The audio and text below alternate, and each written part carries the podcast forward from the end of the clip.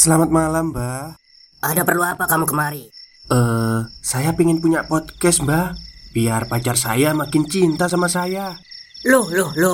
Mau bikin podcast kok tanya dukun. Sekarang, kamu download aplikasi anchor.fm. Di situ, kamu bisa buat podcast gratis. Dan podcast kamu bisa didistribusikan ke platform manapun. Dan di aplikasi atau website anchor.fm juga terdapat fitur-fitur yang memudahkan kamu untuk membuat podcast. Oh, gitu ya, Mbak. Kalau gitu, saya boleh minta password wifi-nya, Mbak. Buat apa? Buat download anchor.fm, Mbak.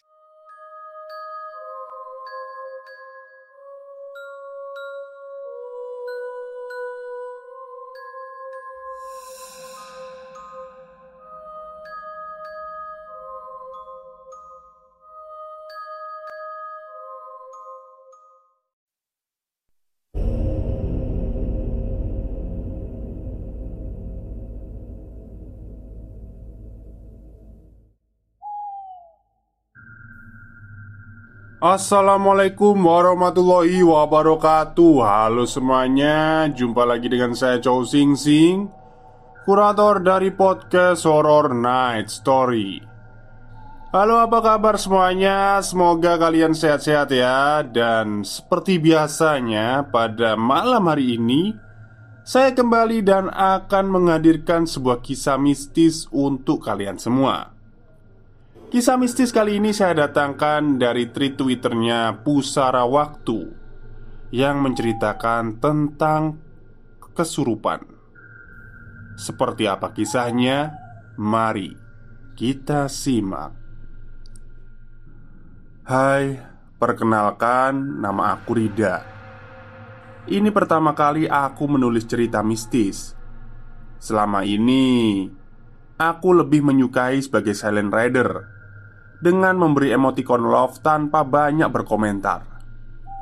Karena aku menyukai kisah mistis, aku berkeinginan untuk menuliskan pengalamanku saat bersinggungan dengan hal-hal gaib ke dalam cerita pendek ini. Jujur, aku belum pernah sekalipun melihat penampakan jin selama hidupku, dan berharap gak melihat selamanya, kecuali mendengar dan merasakan kehadiran mereka, seperti yang akan aku ceritakan kali ini, yaitu pengalaman mistisku saat masih menjadi mahasiswa di salah satu universitas di kota Gorontalo. Aku tidak akan menyebutkan aku kuliah di mana. Ini demi menjaga privasi dan nama baik alma materku. Selain itu, aku juga menggunakan nama samaran di tiap karakter yang terlibat dalam cerita ini. Kisah ini dimulai pada pertengahan tahun 2007, saat dimana universitas di seluruh Indonesia sedang mengadakan penerimaan mahasiswa baru. Aku yang waktu itu masih menjadi junior merasa sangat senang karena sebentar lagi akan menjadi senior. Aku perantau di kota ini. Asalku dari kota Luwu, Sulawesi Tengah. Mungkin teman-teman merasa kurang familiar dengan kota itu. Yah, memang kota tempat kelahiranku ini tidak seterkenal kota Palu, yang merupakan ibu kotanya. Tapi di sanalah aku tumbuh besar hingga saat ini. Dan merantau untuk belajar di luar kota adalah pengalaman pertamaku jauh dari orang tua. Aku tinggal di salah satu asrama putri milik kampusku, di samping irit kos yang hanya 25.000 per bulan waktu itu. Tempat ini sangat dekat dengan fakultasku. Setiap pagi aku menapaki jalan setapak yang kanan kirinya persawahan luas. Ditambah angin sepoi-sepoi menambah semangatku untuk melangkahkan kaki menuntut ilmu. Terik matahari sama sekali tak berarti buatku. Aku suka kota ini. Sekalipun kota, tapi masih ada persawahan yang tersebar di beberapa pelosok wilayah. Bahkan, di kiri dan belakang asramaku adalah persawahan entah milik siapa. Oh iya, aku akan membahas sedikit gambaran tentang asramaku, karena sebagian besar cerita ini terjadi di lingkungan asrama. Kami biasa menyebutnya dengan Aspuri atau Asrama Putri. Ada juga Aspura, tapi lokasinya agak jauh dari Aspuri. Seingatku di Aspuri terdapat banyak blok, dan aku tinggal di blok F1. Sebelum resmi menjadi mahasiswa di kampusku, dulunya aku numpang di blok H1 karena di sana ada temanku yang lebih dahulu menjadi penghuni Aspuri itu. Dia adalah senior 2 tingkat di atasku. Kami berjalan atau berasal dari kota yang sama, namun beda kecamatan. Peraturan yang berlaku jika ingin tinggal di Aspuri, syaratnya adalah kami diharuskan untuk lulus terlebih dahulu jadi mahasiswa kampus. Jadi, selama masih menjadi calon mahasiswa, maka status kami adalah menumpang, dan jika tidak lulus, maka harus dikeluarkan dari Aspuri itu. Sekitar sebulan aku numpang tinggal di blok S1. Dari awal pendaftaran hingga ospek, sampai akhirnya aku jadi penghuni tetap di blok F1. Tentunya ketika pembagian blok, kami tidak bisa seenaknya memilih, melainkan hasil dari pembagian oleh pengurus Aspuri, yang juga termasuk mahasiswi di kampus itu. Sebagian besar mereka sudah berada di semester akhir dan sebentar lagi wisuda. Jadi mereka sangat disegani sebagai senior dan juga pengurus di Aspuri. Blok F1 ini lokasinya strategis. Ibarat jalan, F1 ini terletak di perempatan. Jadi semua penghuni yang pulang pergi pasti mau tidak mau harus melewati blok F1. Ditambah gerbang masuk dan pos satpam yang bisa kelihatan dari blok F1. Cukup melirik ke teras blok, nampak abang-abang bentor tengah nongkrong sambil menunggu penumpang. Meskipun ada beberapa blok yang memiliki akses lorong kecil untuk menuju blok mereka, namun F1 lah yang paling ramai dilalui oleh para penghuni maupun tamu di Aspuri. Aku sekamar dengan Susi. Dia juga seorang perantau, namun masih dari provinsi Gorontalo. Susi memilih tinggal di Aspuri karena tempat tinggalnya lumayan jauh, yang kalau ditempuh bisa memakan beberapa jam untuk sampai. Kami menempati kamar belakang. Luasnya tidak seberapa dibandingkan dengan 2 kamar yang ada di depan. Mungkin itu yang menyebabkan harga sewa kamar belakang lebih murah jika dibandingkan dengan kamar depan. Di samping juga agar kamar lebih lowong sehingga lebih bebas beraktivitas. Kamar depan ditempati oleh Kak Fanya dan Kak Nur. Kak Fanya, Kak Nur, dan Kak Mila berasal dari desa yang sama di kotaku. Sementara kamar depan satunya ditempati oleh Kak Nana dan Kak Tia, dan mereka berasal dari Ternate. Kembali ke cerita seperti yang aku tulis di awal. Kisah ini bermula saat berlangsungnya proses penerimaan mahasiswa baru sekaligus penghuni baru di Aspuri.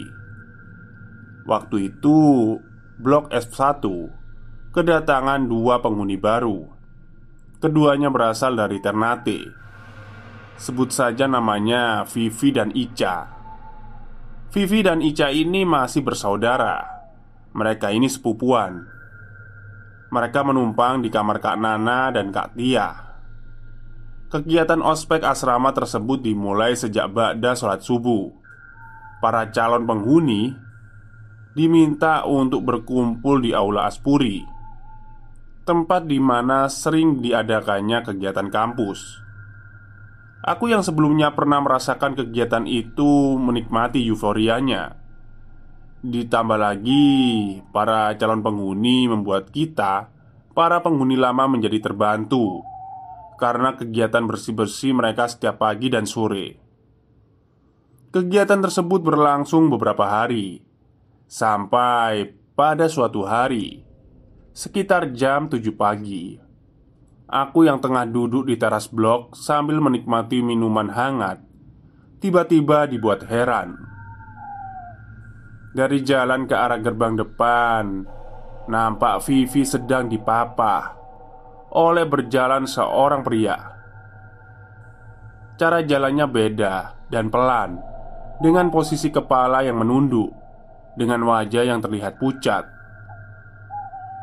Aku yang masih belum tahu apa-apa kemudian mencoba berseru ke arah mereka yang sedang berjalan mendekat ke arahku. "Kok udah balik, Vi?" tanyaku penasaran. Vivi tidak menjawab. Kulihat langkahnya hendak berbelok ke arah lorong di blok C3, namun lengannya ditarik oleh panitia agar menuju ke arah blok F1. "Vivi kesurupan," jawab pendek si panitia tersebut ketika sudah memasuki teras blok F1. "Astagfirullah," aku berseru kaget, lalu mengekor ke belakang Vivi yang tengah dipapah. Vivi masih tidak menanggapi. Suasana blok F1 masih ramai karena perkuliahan. Rata-rata dimulai dari jam 8 pagi. Kami seluruh penghuni blok mulai berkumpul di kamar depan tempat Vivi berada. Belum beberapa menit berselang, terdengar suara yang riuh gaduh dari depan blok kami. Beberapa abang bentor langganan kami yang sebagian sudah kami kenal pun mulai masuk ke dalam blok, sambil membopong Ica yang nampak berontak tak mau dipegang. Ternyata Ica juga kesurupan. Antara takut dan khawatir, itulah yang kurasakan. Aku yakin teman-teman di blok F1 juga merasakan hal yang sama. Suasana pada saat itu agak sedikit kacau karena Ica hendak menyerang Vivi. Berbeda dengan Ica, Vivi lebih kalem saat kesurupan. Hal tersebut memaksa beberapa orang yang berada di situ untuk menahan Ica yang mulai memberontak. Kami semua bingung, mengapa Vivi ingin menyerang Ica. Maksudnya Ica yang menyerang Vivi, seolah tidak suka dengan kehadirannya. Aku mencoba mendekati panitia yang mengantar Vivi, lalu bertanya asal-muasal kejadian yang menimpa Ica dan Vivi. "Gak tahu sih, tiba-tiba aja dia pingsan. Pas siuman malah kesurupan," jawab panitia itu. "Emang tadi kegiatannya apa, Kak?" tanyaku lagi. "Masih kerja bakti. Tadi waktu aku antar ke sini, Vivi malah minta diantar ke kamar mandi blok J. Katanya dia tinggal di situ," terangnya. "Jangan-jangan jin yang memasuki Vivi tinggal di kamar mandi itu," aku sempat berspekulasi. Tak beberapa lama kemudian datanglah seorang mahasiswa yang berasal dari kota yang sama dengan Vivi dan Ica, dan mereka diruqyah saat itu juga. Memang pada saat itu belum jam berkunjung untuk tamu, tapi karena mendesak dan menghindari terjadinya sesuatu yang tidak diinginkan, kami meminta tolong orang yang mampu menangani perkara seperti ini. Ditambah lagi, kami takut untuk mendekati Ica, yang pada waktu itu harus dipegang oleh beberapa orang karena terus mengamuk. Sehari setelah kejadian itu, kami masih merasa was-was terhadap Vivi. Berbeda dengan Ica yang sudah mulai kembali normal seperti biasa, dan dia pun melanjutkan kegiatan ospek asrama. Vivi masih mengalami berbagai gangguan gaib lainnya. Akibat dari kejadian itu, Ica kemudian dipindahkan ke blok lain demi menghindari kejadian yang sama terulang kembali. Pernah suatu pagi saat aku sedang duduk di ruang tengah, nampak Vivi dengan gerak-geri anehnya menatapku dengan tatapan yang dalam. Aku pun berinisiatif menegurnya karena penasaran. "Duh, kamu gak ngampus, Vi?" katanya mau nyetor KRS ke jurusan. Vivi diam tidak merespon apapun. Aku yang merasa risih karena terus ditatap oleh Vivi, kemudian memanggil Susi dan Winda yang berada di belakang. "Stop, stop, kita break sebentar. Jadi gimana? Kalian pengen punya podcast seperti saya? Jangan pakai dukun, pakai Anchor. Download sekarang juga, gratis. Sus, Win, itu si Vivi kenapa sih? Kok aneh? Susi dan Winda kemudian mendatangiku lalu mendekat ke arah Vivi yang berada di kamar. Tiba-tiba Vivi bangkit kemudian meraih handuk, lalu berjalan cepat menuju kamar mandi. Kami saling tatap-tatap, yakin bahwa Vivi pasti kesurupan lagi. Kami mengendap-endap ke kamar mandi tempat Vivi berada, lalu mengajaknya berbicara sambil menyerukan namanya berkali-kali. Namun sayang tak ada tanggapan dari Vivi. Bahkan kami tak mendengar suara air sama sekali selama beberapa menit semenjak Vivi mengunci diri di kamar mandi. Hening sekali. Seketika kami mulai merasa parno kembali, lalu memanggil Kak Nur dan Kak Fanya yang sedang berada di kamarnya. Kak Tia pagi-pagi sekali sudah terlebih dahulu pergi ke kampus, sedangkan Kak Mila dan Kak Nana sedang mencari sarapan pagi. Jadi hanya ada beberapa orang saja di blok F1. Kami ingat di antara dinding kamar mandi 1 dan 2 terdapat sebuah lubang kecil yang tembus. Lubang tersebut kami tutup dengan bekas pasta gigi kosong, karena khawatir dan penasaran dengan apa yang dilakukan oleh Vivi. Kami pun berinisiatif untuk mengintipnya dari lubang tersebut. "Kamu aja, Rit, aku takut," ujar Winda sambil memegang tanganku. "Ya elah, ngintip doang takut," ledekku, padahal nyaliku juga ciut. Kami berbicara dengan intonasi yang sangat rendah dan tertahan. "Udah, sini aku aja," jawab Susi tiba-tiba. Benar kata orang, kalau ada satu yang berani, yang lain pun ikut berani. Ya, aku mengekor di punggung Susi. Susi menempelkan mata kirinya ke arah lubang kecil itu, mencoba sebisa mungkin untuk menangkap sudut yang ada di kamar mandi tempat Vivi berada. Sementara aku yang baru mulai menundukkan bahu, meminta Susi untuk bergeser. Tiba-tiba dikagetkan dengan suara jeritan Vivi yang tak begitu jelas, seperti suara serak dan tertahan, seolah itu bukan suaranya. Tanpa pikir panjang, aku langsung berlari keluar kamar mandi dan kemudian disusul oleh Susi. Aku mendengar Winda berteriak, "Hih!" Kami berlari ke kamar mandi. Kulihat Kak Nur dan Kak Fanya memasang ekspresi sedikit ketakutan. Rasa khawatir kami memuncak.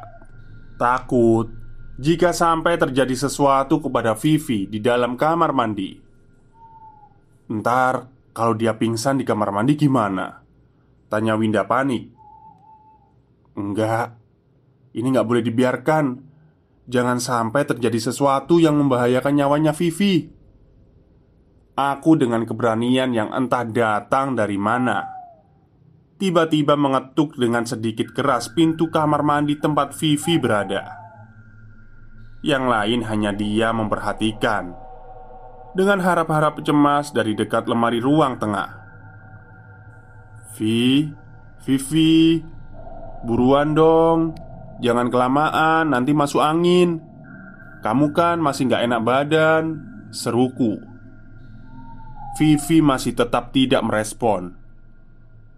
Aku menyerah mengetuk pintu kamar mandi dan kembali duduk di ruang tengah, berharap semoga tidak terjadi apa-apa pada Vivi. Kami berencana mendobrak paksa pintu kamar mandi jika setelah setengah jam Vivi masih tidak merespon. Namun, beberapa menit kemudian terdengar bunyi pintu kamar mandi terbuka. Vivi berjalan sedikit cepat dengan handuk yang melingkar di tubuhnya. Aku nggak tahu Vivi beneran mandi atau tidak. Nampak lengannya terdapat sisa-sisa air. Vivi tersenyum menatap kami yang tengah berkumpul di ruang tengah. Sungguh, tingkahnya membuat kami bingung dan membuat kami saling pandang. Dia kembali seperti biasa, seolah tidak terjadi apa-apa padanya. Kegiatan penerimaan penghuni baru di Aspuri tersebut berlangsung di bulan yang berdekatan dengan Lebaran Idul Adha. Dan besok kami akan memasuki Lebaran Idul Adha. Sore itu hari terakhir ospek di Aspuri. Vivi tidak mengikuti kegiatan tersebut semenjak hari ketiga karena kondisinya yang masih belum stabil. Dia tengah terlelap di kamar Kak Tia dan Kak Nana, sementara aku tengah sibuk menggosok mukena yang akan dipakai sholat Id besok. Vivi menggeliat terbangun. Dia memperhatikanku menggosok mukena. Lumayan lama dia memperhatikan gerakanku menggosok mukena sambil tersenyum aneh di balik bantal guling yang sedang dipeluknya.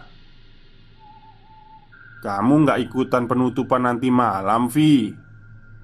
tanyaku basa-basi sekedar memulai obrolan. Aku tahu dia tak diizinkan ikut serta. Vivi tak menjawab pertanyaanku. Dia mendekat ke arahku lalu menarik lengan tanganku. Tangan kirinya memegang tanganku, sedangkan tangan kanannya membuat isyarat seperti menulis di atas lengan kananku. Aku bingung dengan apa yang dilakukan oleh Vivi. Jangan-jangan dia kesurupan lagi.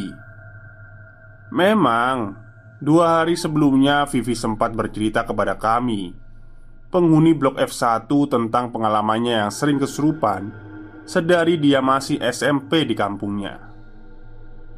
Katanya ada jin laki-laki yang selalu menempel padanya. Jin itu suka sama Vivi, makanya gak heran jika Vivi sering kesurupan seperti yang dialaminya kembali sore ini. Aku tahu Vivi sedang tidak menjadi dirinya sendiri pada saat itu. Karena bingung dan takut, aku pun keluar kamar dan menuju teras untuk menemui penghuni blok F1 yang lain yang sedang asyik ngerumpi. "Kak, kayaknya Vivi kesurupan lagi." Sontak mereka kaget. Kami berhamburan ke kamar menemui Vivi. Nampak Vivi meraih setrika yang masih panas yang sebelumnya kuletakkan di atas lantai. Dengan sigap Kak Mila mengambil setrika yang dipegang oleh Vivi. "Vivi," tegur Kak Tia yang merasa bertanggung jawab terhadap Vivi, karena Vivi sudah dianggapnya seperti adiknya sendiri.